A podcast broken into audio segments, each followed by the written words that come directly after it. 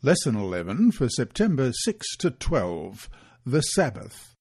Sabbath afternoon, September 6. Before we start, let's pray. Our Heavenly Father, the Sabbath comes to us every seven days, and it has done for so long, but Jesus spoke about it. Jesus showed us how to keep the Sabbath. And as we open your word this week, we pray that your Holy Spirit will guide us and bless us in his dear name. Amen. Our memory text this week is Mark chapter 2 and verse 27. And he said to them, The Sabbath was made for man, and not man for the Sabbath. Therefore, the Son of Man is also Lord of the Sabbath. Let's read that again Matthew 2, verses 27 and 28. And he said to them, The Sabbath was made for man, and not man for the Sabbath. Therefore the Son of Man is also Lord of the Sabbath. Throughout his ministry, religious leaders challenged Christ's Sabbath observance. When criticized, Christ emphasized his authority as Lord of the Sabbath, as we've just read in Mark 2:28. He also showed what correct observance of the Sabbath should be. Today, we are confronted not only with the challenge of correct observance of the Sabbath, but also with the popular belief that Sunday, not Sabbath, is the day of rest. Those pushing for Sunday, however, have nothing in their favour in the Gospels. The Sabbath controversies in the Gospels dealt only with how the Sabbath was to be kept, never with when. Jesus' life and teachings leave no doubt that the seventh day Sabbath would continue as God's day of rest, even after his death and resurrection. This week, we will discuss Christ's relationship to the origin and lordship of the Sabbath. Next, we will study the example and teachings of Jesus regarding the observance of the Sabbath. Finally, we'll look at the Sabbath as seen in his teachings and in the example of his disciples after the resurrection.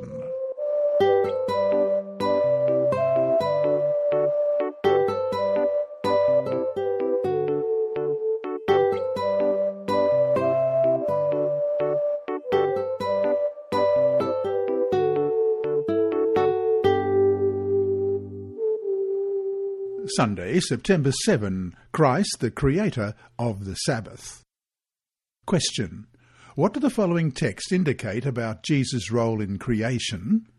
Why is this so important, especially when considering the origin of the Sabbath? First of all, we look at John chapter 1, verses 1 to 3. In the beginning was the Word, and the Word was with God, and the Word was God. He was in the beginning with God. All things were made through him, and without him nothing was made that was made and Colossians chapter 1 and verse 26. The mystery which has been hidden from ages and from generations, but now has been revealed to his saints. And Hebrews chapter 1 verses 1 and 2. God, who at various times and in various ways spoke in time past to the fathers by the prophets, has, in these last days, spoken to us by his Son, whom he has appointed heir of all things, through whom also he made the worlds. John begins his Gospel with the famous statement, In the beginning was the Word, and all things were made through him, and without him nothing was made. Both John and Paul leave no doubt as to the role of Christ in creation, God the Son, Jesus Christ, created all things, as it says in Colossians 1.16. By him all things were created that are in heaven and that are on earth, visible and invisible.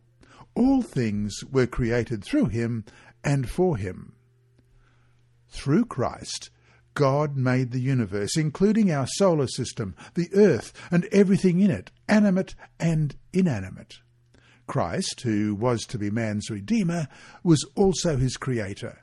And right there, at the end of creation week, the Lord gave us a day of rest.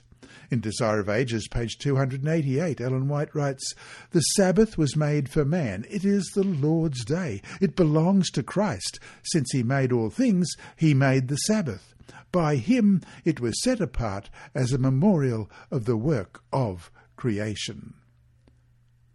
End of quote. The same God who created humanity with the need to rest also provided the means to rest, a weekly day in which human beings are to set aside weekly toils and troubles and to rest in Him, the Creator. After finishing creation, He Himself rested on the seventh day, not because of tiredness, but in order to bless and sanctify the Sabbath and to give us an example to follow. And he also rested on Sabbath when he finished our redemption on the cross, not because he needed it, but in order to, among other things, confirm the perpetual value of the Sabbath. Christ, who invites restless human beings to rest in him in Matthew 11:28 and 29, invites us to rest in a special way once a week every Sabbath. Those verses in Matthew 11:28 and 29, Come to me, all you who labour and are heavy laden, and I will give you rest.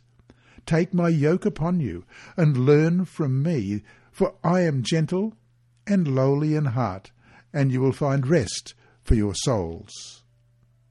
So to finish today, Sabbath keeping ties us to the beginning of Earth's creation, to the very foundation of our existence. What better time to dwell upon the important question, What am I doing with the existence that God has given me?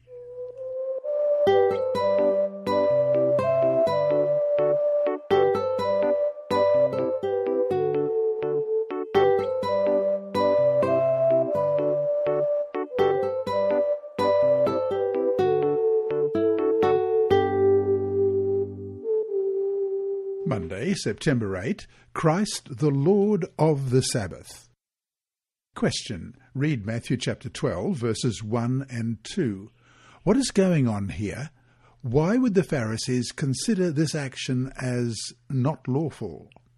At that time, Jesus went through the grain fields on the Sabbath, and his disciples were hungry, and began to pluck heads of grain and to eat. And when the Pharisees saw it, they said to him, Look, your disciples are doing what is not lawful to do on the Sabbath. Deuteronomy 23:25 states, When you come into your neighbour's standing grain, you may pluck the heads with your hand, but you shall not use a sickle on your neighbour's standing grain. The problem, therefore, was not the action itself, but the day on which it was done. Rabbinical regulations expressly prohibited many types of work on Sabbath, such as reaping, threshing, and winnowing. In the Pharisees' opinion, by plucking the ears of grain, rub them in their hands, and separating the grain from the husks, the disciples were guilty of doing all of them. Question. What is the significance of the examples that Jesus used to answer the Pharisees? And we'll look at the next three verses. But he said to them, Have you not read what David did when he was hungry, he and those who were with him, how he entered the house of God and ate the showbread, which was not lawful for him to eat, nor for those who were with him, but only for the priests? Or have you not read in the law that on the Sabbath the priests in the temple profane the Sabbath and are blameless? With the first example, 1 Samuel 21, verses 1 to 6, and I'll read that. Beginning with verse 1 Now David came to Nob to Ahimelech the priest, and Ahimelech was afraid when he met David, and said to him, Why are you alone, and no one is with you? So David said to Ahimelech the priest, The king has ordered me on some business, and said to me, Do not let anyone know anything about the business on which I send you, or what I have commanded you. And I have directed my young men to such and such a place.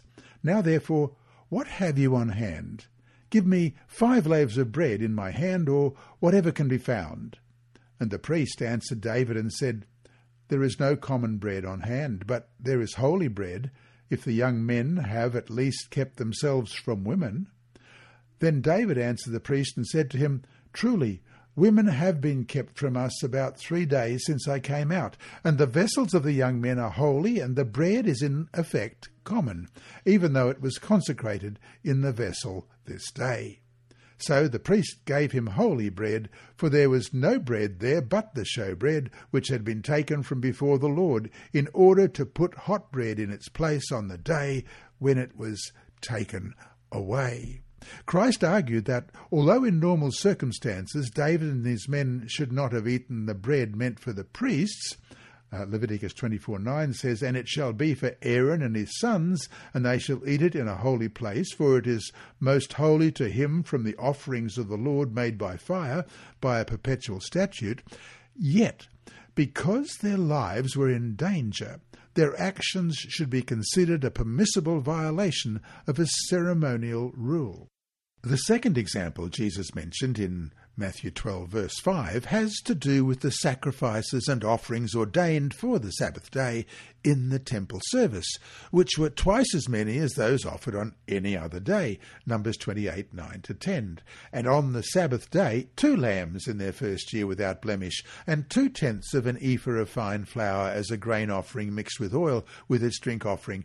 This is the burnt offering for every Sabbath, besides the regular burnt offering with its drink offering the Jews themselves recognized that the temple service had priority over the Sabbath.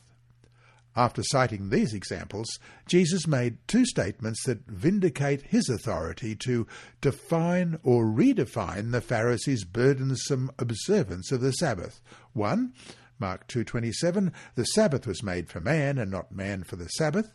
Here, Jesus reaffirms the Edenic origin of the Sabbath and redefines the incorrect priorities of the Pharisees regarding man and the Sabbath.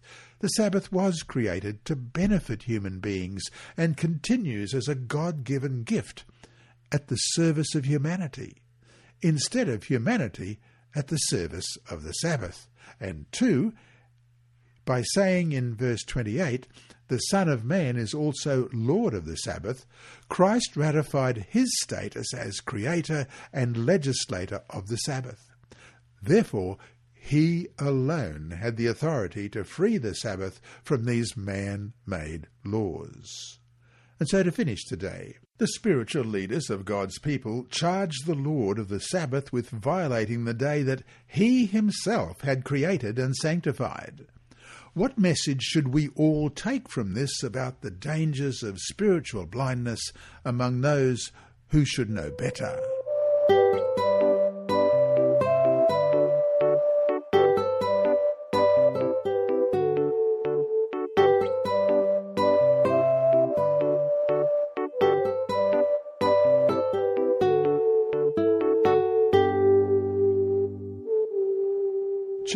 September 9, the example of Jesus.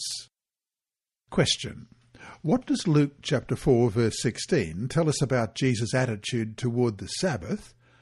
Why is this so important for us today? And we'll also look at John 14:15 and 1 Peter chapter 2 and verse 21. First of all, Luke chapter 4 and verse 16. So he came to Sabbath where he had been brought up, and, as his custom was, he went into the synagogue on the Sabbath day and stood up to read. In John chapter 14, verse 15, it says, If you love me, keep my commandments. And 1 Peter chapter 2, 21 reads, For to this you were called, because Christ also suffered for us, leaving us an example that you should follow his steps. The word Luke uses in verse 16 of chapter 4, custom, comes from a Greek word related to habits constant in time and practice. In other words, Jesus regularly attended the synagogue every Sabbath that he could. Moreover, this is so important to Luke that four times in his Gospels he mentions Jesus' attendance at the synagogue on different Sabbaths in this illustration of chapter 4, verse 16, also in chapter 4, verse 31, chapter 6, verse 6, and chapter 13, verse 10. Also, Luke specifically identifies the Sabbath as the seventh day of the week in Luke 23, verses 54 through to chapter 24, Verse 1 That day was the preparation, and the Sabbath drew near. And the women who had come with him from Galilee followed after, and they observed the tomb and how his body was laid. Then they returned and prepared spices and fragrant oils, and they rested on the Sabbath according to the commandment.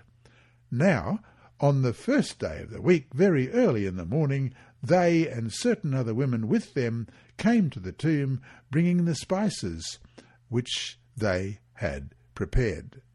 The fact that Jesus Christ, during his earthly ministry, observed the seventh day Sabbath along with the Jews testifies that the weekly cycle had not been lost since the giving of the law at Sinai, or even since creation.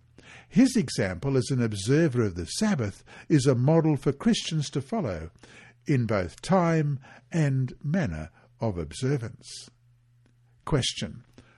What did Jesus read on that special occasion in the synagogue? Why is this significant? So, beginning at verse 16 of Luke 4, so he came to Nazareth, where he had been brought up, and as his custom was, he went into the synagogue on the Sabbath day and stood up to read. And he was handed the book of the prophet Isaiah. And when he had opened the book, he found the place where it was written, The Spirit of the Lord is upon me, because he has anointed me to preach the gospel to the poor. He has sent me to heal the broken-hearted, to proclaim liberty to the captives, the recovery of sight to the blind, to set at liberty those who are oppressed, to proclaim the acceptable year of the Lord. Then he closed the book and gave it back to the attendant and sat down. And the eyes of all who were in the synagogue were fixed on him. And he began to say to them, Today the scripture is fulfilled in your hearing. This wasn't the first time Jesus read and spoke at a synagogue. More than a year had already gone by since he was baptized in the Jordan River. However, this was Jesus' first visit to Nazareth after leaving the carpenter shop where he spent the first thirty years of his life and where he attended the local synagogue. During his youth, as Ellen White said in Desire of Ages, page 70, for, often in the synagogue on the Sabbath day, he was called upon to read the lesson from the prophets, and the hearts of the hearers thrilled as a new light shone out from the familiar words of the sacred text. But this time it was different. Jesus selected a particular passage, Isaiah chapter 61, verses 1 and 2, a text that explains the Messiah's work on earth and how he will come to, as it says in Luke 4:19, proclaim the acceptable year of the Lord. That was the sabbatical or jubilee year, a time of rest. Appropriately, Jesus chose the day of rest, the Sabbath, to announce his ministry of redemption, liberation, and healing. Truly, we find rest in Jesus, a rest expressed in a tangible way every Sabbath.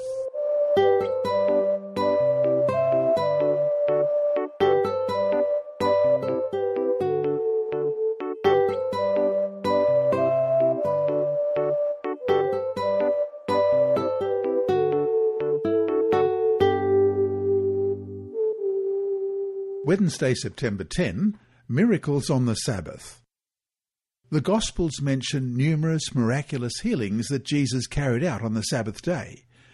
It is interesting to note that, in most cases, the healing came by Jesus' initiative, as if he purposely wanted to heal on the Sabbath, though he could have done it any other day. Jesus was trying to make a point. Healing on the Sabbath was not unlawful. On the contrary, it was more lawful than what many of the Pharisees and religious leaders were accustomed to doing on the Sabbath. Question. What arguments are given in each of these texts to justify Jesus' healings on the Sabbath? Matthew 12, verses 10 to 12. And behold, there was a man who had a withered hand, and they asked him, saying, Is it lawful to heal on the Sabbath? That they might accuse him. Then he said to them, What man is there among you who has one sheep, and if it falls into a pit on the Sabbath, will not lay hold of it and lift it out? Of how much more value then is a man than a sheep? Therefore it is lawful to do good on the Sabbath. And Luke chapter 13, verses 15 and 16. The Lord then answered and said to him, Hypocrite, does not each one of you on the Sabbath loose his ox or donkey from the stall and lead it away to water it? So ought not this woman, being a daughter of Abraham, whom Satan has bound, think of it, for eighteen years, be loosed from this bond on the Sabbath? And John chapter 5, verses 16 and 17. For this reason, the Jews persecuted Jesus and sought to kill him, because he had done these things on the Sabbath. But Jesus answered them, My Father has been working until now, and I have been working. Although it is true that we must set aside our own interests during the Sabbath, and you'll remember Exodus chapter 20, verse 9, which says, Six days you shall labour and do all your work, and Isaiah 58, 13, If you turn away your foot from the Sabbath, from doing your pleasure on my holy day, and call the Sabbath a delight, the holy day of the Lord honourable, and shalt honour him, not doing your own ways, nor finding your own pleasure, nor speaking your own words. It should never be considered as a period of useless idleness. In his controversies with the Pharisees, Christ clearly pointed out that it is lawful to do good on the Sabbath in Matthew 12:12. According to rabbinic traditions, a sick person could be treated on the Sabbath if the situation was life-threatening. Likewise, if a sheep or an ox fell into a pit, it was permissible to pull the animal out on the Sabbath day to save its life. Wasn't a person's life more valuable than an animal's? Unfortunately, Christ's critics showed more compassion toward their own animals than to suffering human beings. They approved watering an animal, but not restoring a person. Jesus also stated in John 5:16, "My Father has been working until now, and I have been working," referring to God's work in favor of his creatures. Even on the Sabbath day, he continues giving life and sustaining the universe. Jesus taught that we should not be legalistic when observing the Sabbath. To keep it means to rest from our own works, as expressed in Hebrews 4:10, and even more important, to stop trying to work our way to salvation, which is impossible anyway. Satan wants to convince us to keep the Sabbath selfishly. If he cannot move us against the Sabbath, he'll try to push us to the other extreme, legalism. So to finish today, though it's easy to be legalistic about the Sabbath, others can be very lax in keeping it. How do we strike the right balance? Also, why must we be careful in our response to how others keep the Sabbath? Don't forget how the Pharisees viewed Christ's Sabbath keeping.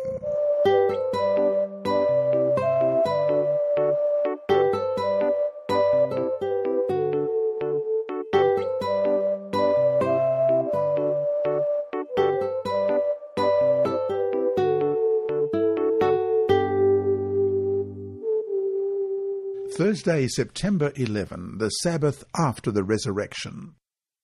Many Christians keep Sunday instead of the Sabbath, offering a host of reasons, the main one being the resurrection of Christ. Besides the fact that nothing in the New Testament, including the passages on the resurrection, teaches that Sunday is to replace Sabbath, the New Testament shows that Christ intended for his Sabbath to be kept even after his resurrection. Question. What does Matthew 24:20 have to say about the Sabbath in the years following the resurrection of Jesus? Matthew 24 verse 20, and pray that your flight may not be in winter or on the Sabbath day. Christ's words in this verse in Matthew 24:20 show us that in AD 70, about 40 years after his death, the Sabbath was to be considered as sacred as it had always been. The commotion, excitement, fear, and travel necessary to flee from Jerusalem would be inappropriate on the Sabbath day. Question. What other New Testament evidence do we find that shows the seventh day Sabbath remains sacred after the resurrection of Christ? First of all, Acts chapter 13 and verse 14. And we'll look at verse 42 after that as well. But when they departed from Perga, they came to Antioch in Pisidia, and went into the synagogue on the Sabbath day, and sat down. In verse 42, so when the Jews went out of the synagogue, the Gentiles begged that these words might be preached to them the next Sabbath. And Acts chapter 14, verse 1 Now it happened in Iconium that they went together to the synagogue of the Jews, and so spoke that a great multitude both of the Jews and the Greeks believed. And Acts chapter 17, verse 1 Now when they had passed through Amphipolis and Apollonia, they came to Thessalonica, where there was a synagogue of the Jews. And Acts chapter 18 and verse 4. And he reasoned in the synagogue every Sabbath and persuaded both Jews and Greeks. For the disciples, going to the synagogue was what church attendance should be for us today, one of the best ways to observe the Sabbath. This is especially noticeable with the Apostle Paul, who was present at the synagogue services on Sabbath when no church was there. It was his custom, following Jesus' example. Uh, Acts 17, verse 2. Then Paul, as his custom was, went in to them, and for three Sabbaths reasoned with them from the Scriptures. Although he was the apostle to the Gentiles and the champion of justification by faith, he usually went to the synagogue on Sabbath not only to preach to the Jews, but also to keep holy the Sabbath day. One Sabbath, after the synagogue service was finished, the Gentiles begged Paul to preach the gospel to them. The apostle could have invited them to hear him the next day, Sunday, but he waited one week as in Acts 13:44 the next sabbath almost the whole city came together to hear the word of God. These texts provide powerful evidence that the early church knew nothing of the first day of the week as a replacement for the seventh. So to finish today okay so we know we're right about the right sabbath day. That's important of course. How, though, can our Sabbath keeping make us Christians who are more compassionate, loving, and caring.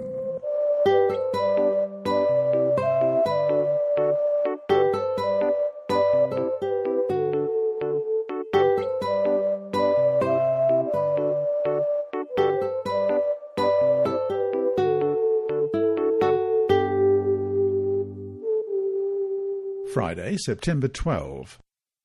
Wherefore the Son of Man is Lord also of the Sabbath. These words, Ellen White says in Desire of Ages, page 288 to 289, are full of instruction and comfort. It, the Sabbath, points to Him as both the Creator and the Sanctifier. It declares that He who created all things in heaven and in earth, and by whom all things hold together, is the head of the Church, and that by His power we are reconciled to God. For speaking of Israel, he said, I gave them my Sabbaths to be a sign between me and them, that they might know that I am the Lord that sanctify them, make them holy. As it says in Ezekiel 20, verse 12. Then the Sabbath is a sign of Christ's power to make us holy, and it is given to all whom Christ makes holy. As a sign of his sanctifying power, the Sabbath is given to all who, through Christ, become a part of the Israel of God. And that brings us to our six discussion questions this week. Number one, we are Christ's both by creation and redemption. How does the Sabbath especially remind us of these crucial truths? 2. What is the problem with a legalistic obedience of the fourth commandment? On the other hand, why is a watered down observance of the Sabbath not the solution to legalism?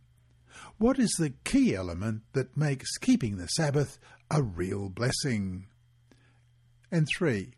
Why should the Sabbath and the opportunity to rest on the Sabbath day be a special reminder to us of the crucial truth that we are not saved by our works, but by the merits of Christ in our behalf.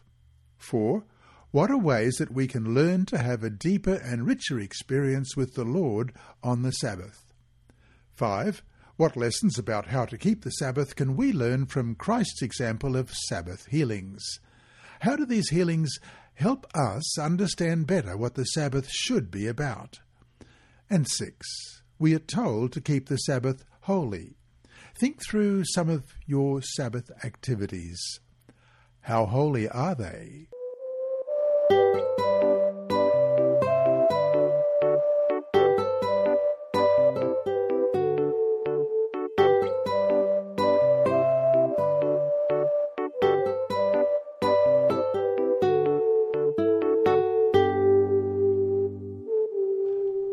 Inside Story.